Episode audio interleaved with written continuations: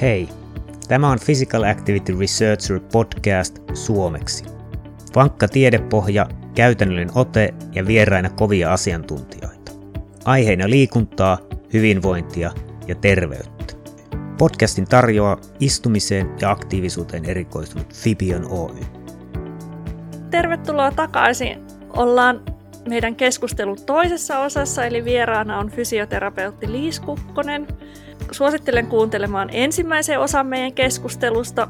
Puhuttiin polkujuoksusta fysioterapeutin näkökulmasta, puhuttiin harjoittelusta, terveenä pysymisestä, voimaharjoittelusta, kaiken näköisistä asioista. Ja nyt tällä kakkososalla niin meidän huomio siirtyy polkujuoksijan vammoihin ja miten niitä voi ehkäistä ja miten niitä voi hoitaa. Eli tervetuloa takaisin Liis ja hieno juttu, että löysit aikaa meidän keskustelulle. Kiitos ja tosi kiva olla taas täällä. Joo, eli jatketaan pitemmittä puhetta siihen, mihin me viimeksi jäätiin. Eli puhuttiin monista harjoittelun perusasioista ja miten yrit, voidaan mielellään toivottavasti pysyä terveenä ja pystytään juoksemaan. Mutta todellisuushan on se, että erittäin monet juoksuharrastajat kokee juoksuvammoja aika paljonkin. Onko sulla tietoa, että miten moni polkujuoksuharrastaja keskimäärin kokee juoksuvammoja ja miten usein?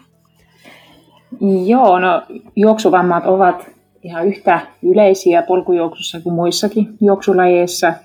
Ja niitä äh, juoksuvammoista jonkin verran on tehty tutkimuksia.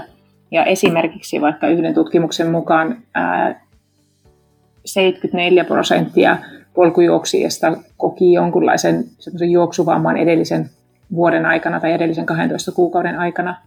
Et toki sitten osa niistä vammoista on varmasti aika lyhytkestoisiakin, mutta yleistä, yleistä se on kyllä valitettavasti.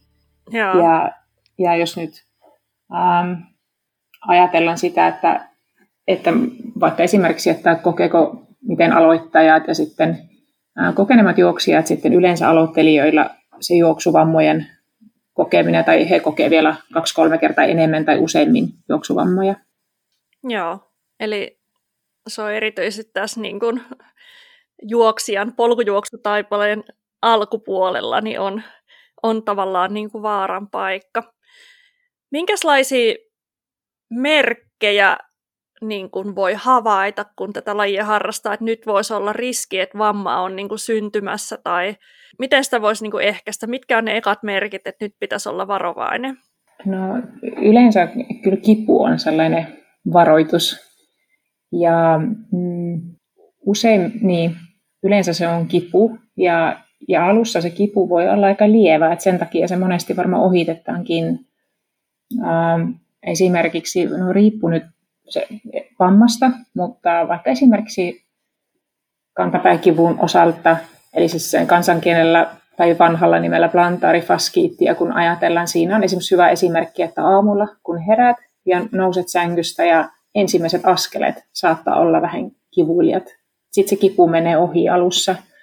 Eli jos sen sitten niin ohittaa, sitten jossakin vaiheessa kipu alkaa tuntua enemmän ja, ja sitä alkaa olla sitten vaikka esimerkiksi juoksemisen yhteydessäkin että monet rasitusvammat ovat sen tyyppisiä, että aluksi kipu on aika lievä, mutta se on kuitenkin yleensä hyvin niin kuin paikallinen ja niin kuin samantyyppinen sitten päivästä toiseen.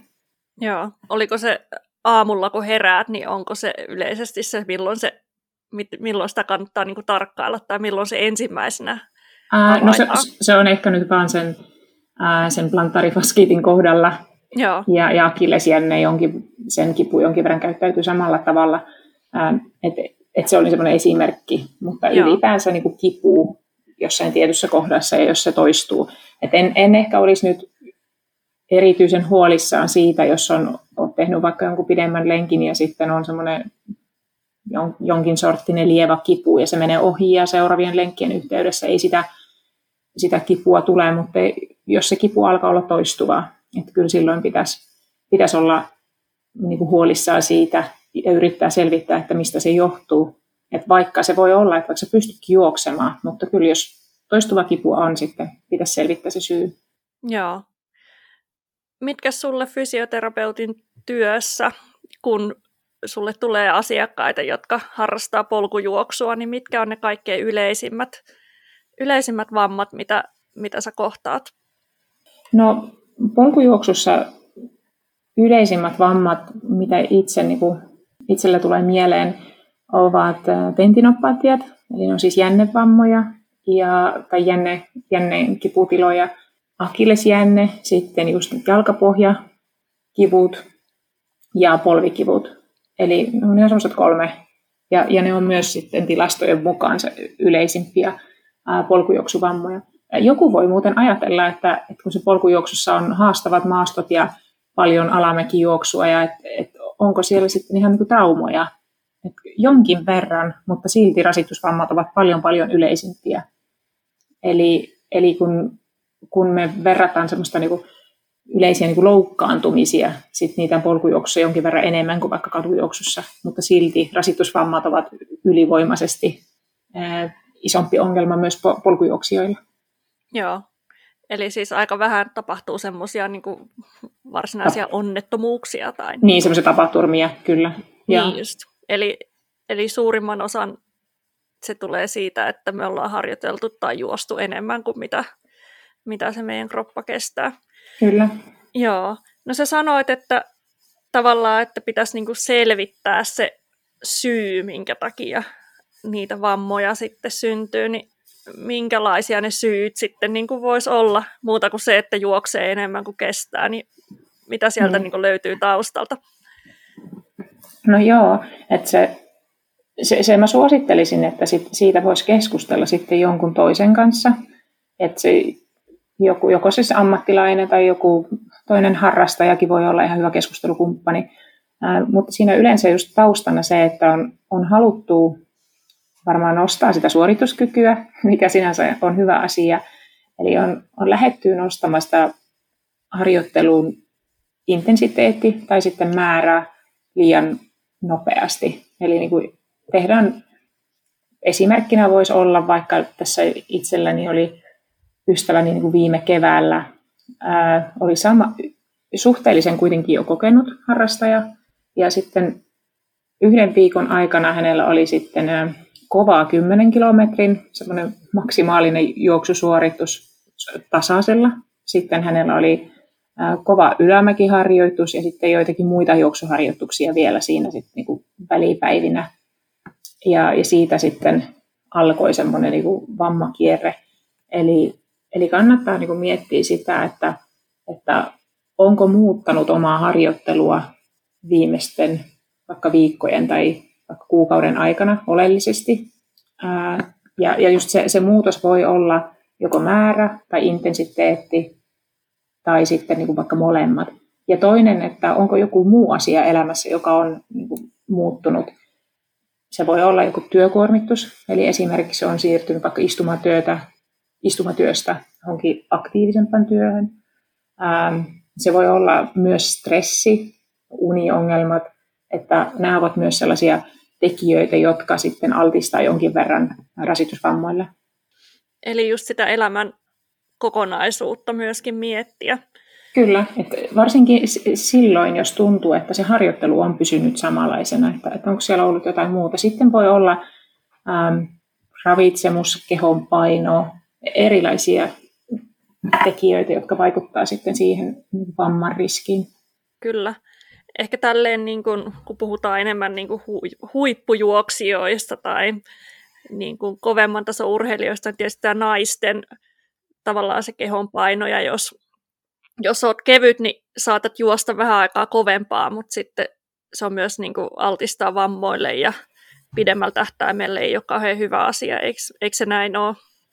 Ää, joo, eli sitten kun puhutaan sitten sitä niin kuin female triad syndromista, eli, eli tavallaan just siinä on yleensä se on sitten enemmän niin kuin huippujuoksijoiden ongelma. Jonkin joo. verran toki voi olla harrastajille, mutta siinä sitten ajatus on se, että, että pyritään saamaan kehonpaino alha, alhaiseksi ja, ja sitten samalla niin syödään siis liian vähän kaloreita siihen kulutuksen nähden ja Joo. samaaikaisesti treenataan paljon Eli se sitten pidemmän päälle aiheuttaa kyllä ongelmia ja, ja siinä sitten rasitusmurtumat ovat semmoinen hyvin yleisen niin kuin vamma, mitä siitä seuraa.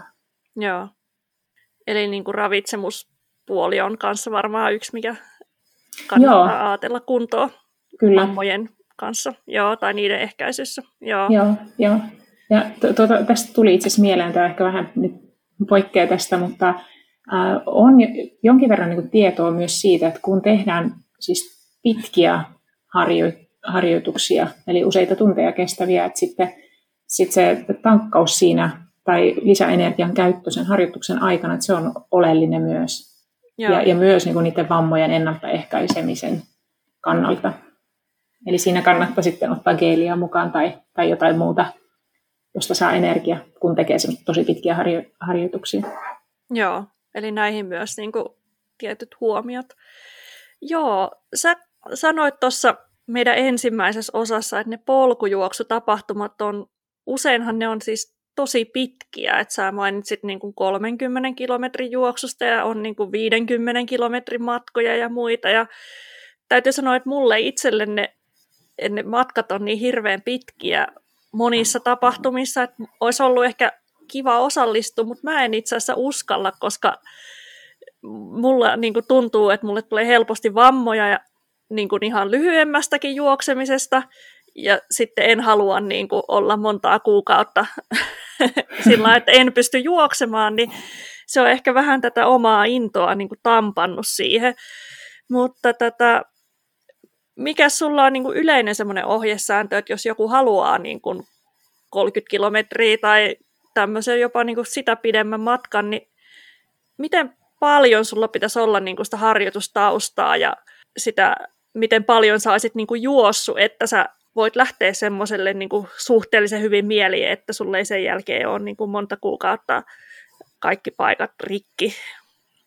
Joo, se, se just, mä itse koen sen, että, että, että just kuten sanoit, että sinusta tuntuu, tai mä tiedän, että sä oot, oot Noora juossut itse asiassa elämäsi aikana aika paljon, ja tota, silti jos tuntuu, että että se 30 kilometrinkin matka on niin todella pitkä. Et mun mielestä tässä polkujuoksuyhteisössä vähän semmoinen vauhtisokeus tulee, että kun ne matkat, että just kun ne 30 kilometrin matkat ovat usein ne lyhyin, lyhyimpiä matkoja, ja niin. sitten kun sä oot siinä ihmisten joukossa, jotka juoksee niin kuin 84 kilometriä tai, tai 160 kilometriä, eli silloin voi tulla semmoinen olo, että se 30 kilometriä on todella lyhyt matka.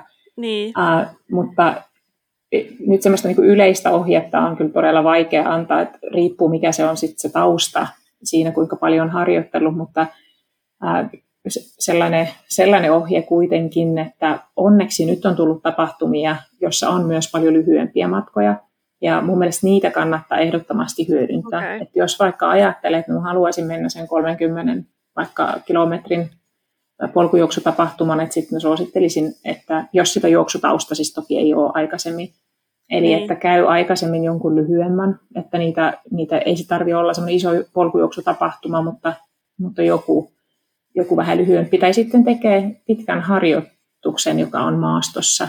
Eli, eli yksi, mun kokemus on se, että, että muu harjoittelu siihen, eli varmaan niin kuin voisi olla semmoinen yleinen sääntö, ehkä kolme kertaa viikossa juoksua, ja, ja tota, sitten, sitten sen lisäksi semmoinen valmisteleva harjoitus, eli, eli yksi harjoitus, jossa mennään niin kuin lähelle sitä, sitä matkaa, mikä on sitten edessä sen kilpailun aikana. Tämä on siis mun ihan semmoinen henkilökohtainen mielipide, että näin, näin voisi olla hyvä edetä. Ja, eli, eli silloin sä, sä saat tietoa, että miltä se tuntuu, ja, ja sitten sä myös totuttat sun, sun kehoa siihen, että miltä se tuntuu sitten mennä sellainen pitkä tosi pitkä matka. Joo. Niin ehkä se, että tämmöinen 30 kilometriä, sä just sanoit, että polkujuoksuyhteisössä se on niin kuin lyhyt matka, mutta et ajallisesti, kun sä menet pieniä polkuja ja paljon ylös ja alas, niin siinähän kestää niin kuin kauemmin kuin tavan maratonissa tasaisella.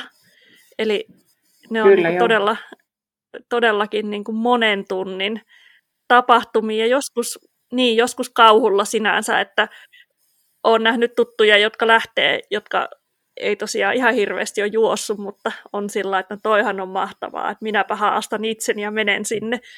Et pitäisikö sitä vähän sitä varovaisuutta enemmänkin mainostaa? Ky- kyllä joo, olen sitä mieltä, että, että polkujuoksu on mahtava laji ja ilman muuta kannattaa aloittaa ja tulla mukaan, ää, mutta sitten pitää niinku ottaa huomioon juuri se, että se oma tausta siinä ja, ja sitten, että alussa kuitenkin niinku lyhyempien kilpailujen kautta.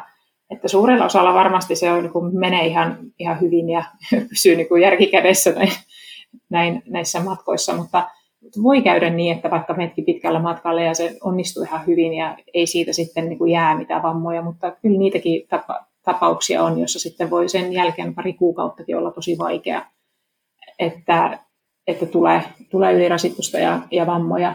Eli mä kyllä suosittelen, että, että joku lyhyempi tapahtuma siihen alle ja sitten kuitenkin niitä valmistavia, valmistavia harjoituksia, jotka menee lähelle sitä, nyt jos mietitään vaikka 30 kilometrin kilpailu, että sitten semmoiset 20 kilometrin juoksut vaikka siihen alle, jossa valmistellaan, että ettei siis kävisi niin, että, että on juossut vain 10 kilometrin lenkkejä ja sitten yhtäkkiä sitten sinne 30 kilometrin maastokilpailuun. Se ei ole välttämättä hyvä idea.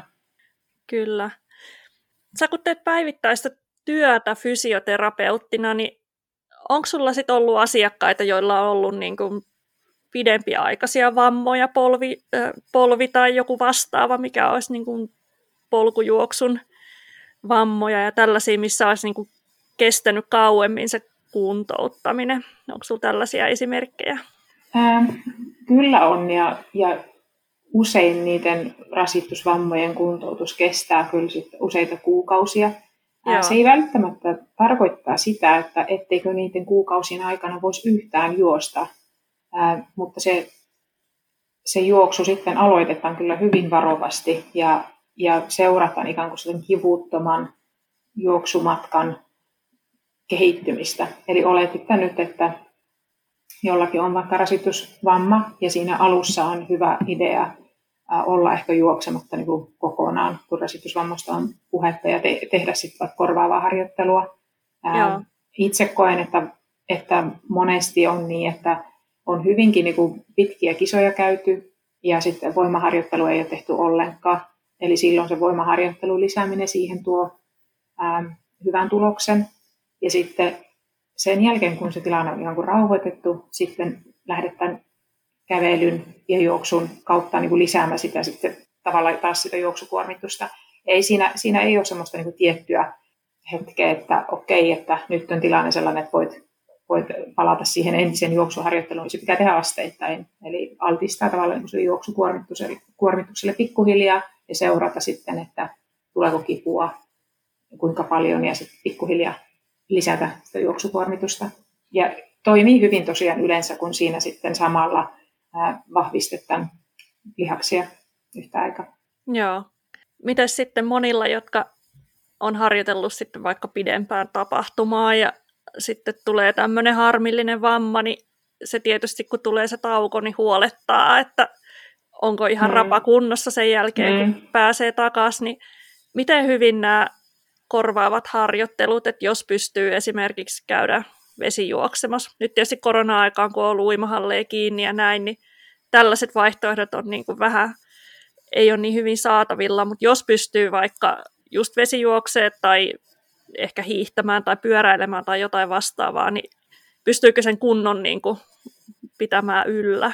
No joo, siis se menee näin, että, että kestävyysominaisuudet, eli jos nyt ajatellaan niin kuin hengityselimistö ja verenkiertoelimistö, eli kyllä sen kestävyyskunnon ylläpitäminen on niin mahdollista, ää, jos muillakin korvaavalla harjoittelulla, eli joku muu sitten, onko se pyöräily tai joku muu sitten kestävyysharjoittelun muoto.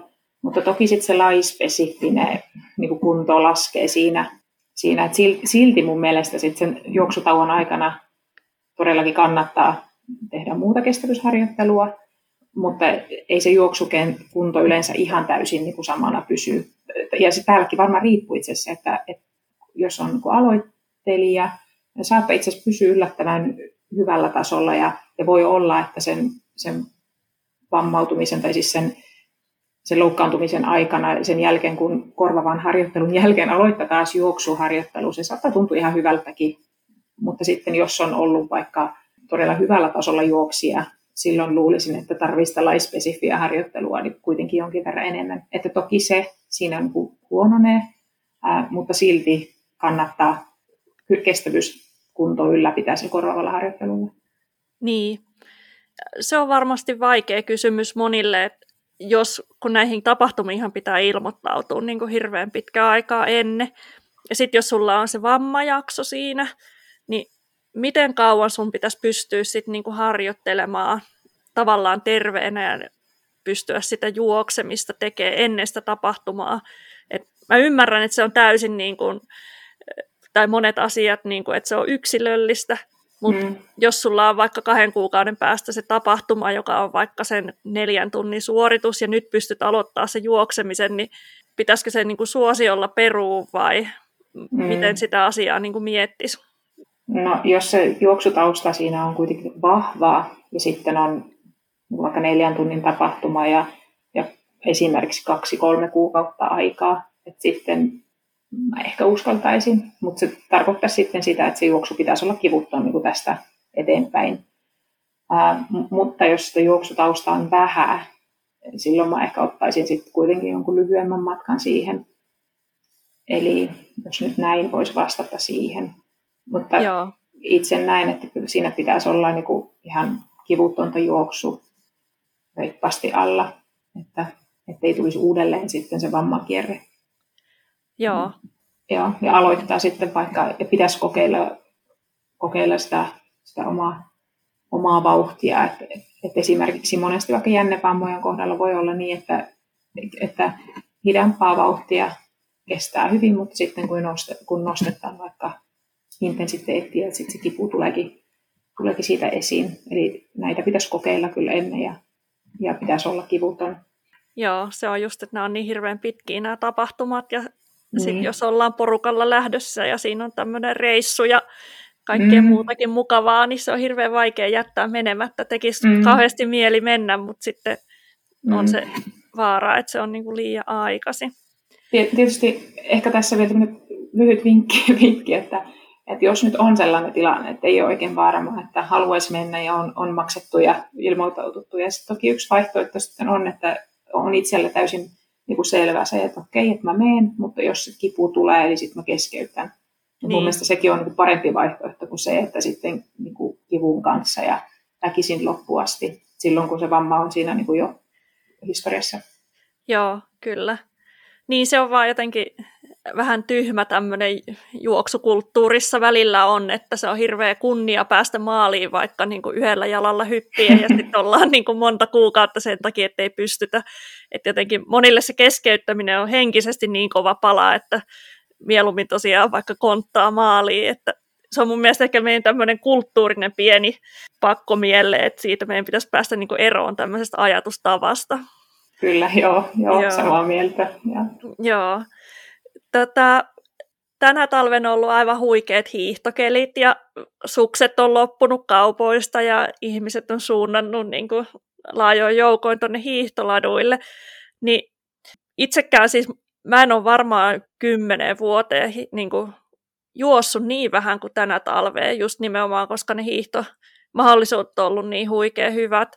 Niin jos on sitten kuitenkin ajatuksissa juosta, osa menee tapahtumaan ja osa ihan muuten vaan, itse ehkä muuten vaan haluan niin kuin juosta kesällä, niin olisiko sun mielestä tärkeää tämmöisenä talvikautenakin yrittää pitää sitä juoksemista niin kuin vaikka kerran viikossa käydä lenkillä tai, tai sillain, niin kuin onko, se, onko se olennaista sen, että pääsisi niin kuin siirtymään sitten siihen juoksuun? Kyllä on, että, sulaa. Joo, joo, ehdottomasti, vaikka itsellänikin on vähän sama ongelma kuin sulla, että on tullut, tullut paljon hiihdettyä ja vähän juostu. Joo. Ää, mutta joo, että jos haluaa tavallaan juuri se, että se on välillä varmaan aika hyväkin, että, että antaa keholla siitä juoksusta jonkin verran semmoista taukoa, että hiihtää vaikka esimerkiksi paljon. Mutta pitää muistaa, että, että juoksussa ja hiihdossa ne niin kuin pään lihasryhmät, mitä käytetään paljon, että juoksu, hiihdossa se pohje ei ole niin aktiivisena siinä siinä sen hiihdopotkun aikana. Eli, ja sitten semmoista iskuttava kuormitusta ei myöskään hiihdossa tule. Eli, eli kyllä kannattaisin sitä, että sitä juoksua kuitenkin niin pidetään siinä, sinne koko ajan, jos haluaa sitten keväällä heti Joo. ruveta vaikka enemmän juoksee, että kyllä, kyllä se olisi hyvä. Joo. Et se, sekä varmaan sen juoksukunnon ylläpidämisen vuoksi, mutta myös just niiden, niin sitä vammaehkäisyä, jos ajatellaan tässä fysioterapeutin näkövinkkelistä. Joo, just sitä mä tässä ajattelin, että pitää varmaan nyt alkaa sitä lenkkiä tässä niin kuin muutama viikko. Toivon mukaan nämä lumet vielä kestää, että pääsee hiihtämään, mutta että nyt voisi pikkuhiljaa, koska muuten se on aika raju siirtymä, jos on juossut yhden lenkin kuukaudessa ja sitten yhtäkkiä alkaa juoksemaan viisi lenkkiä viikossa, niin se ei kuulosta niin kuin hirveän järkevältä.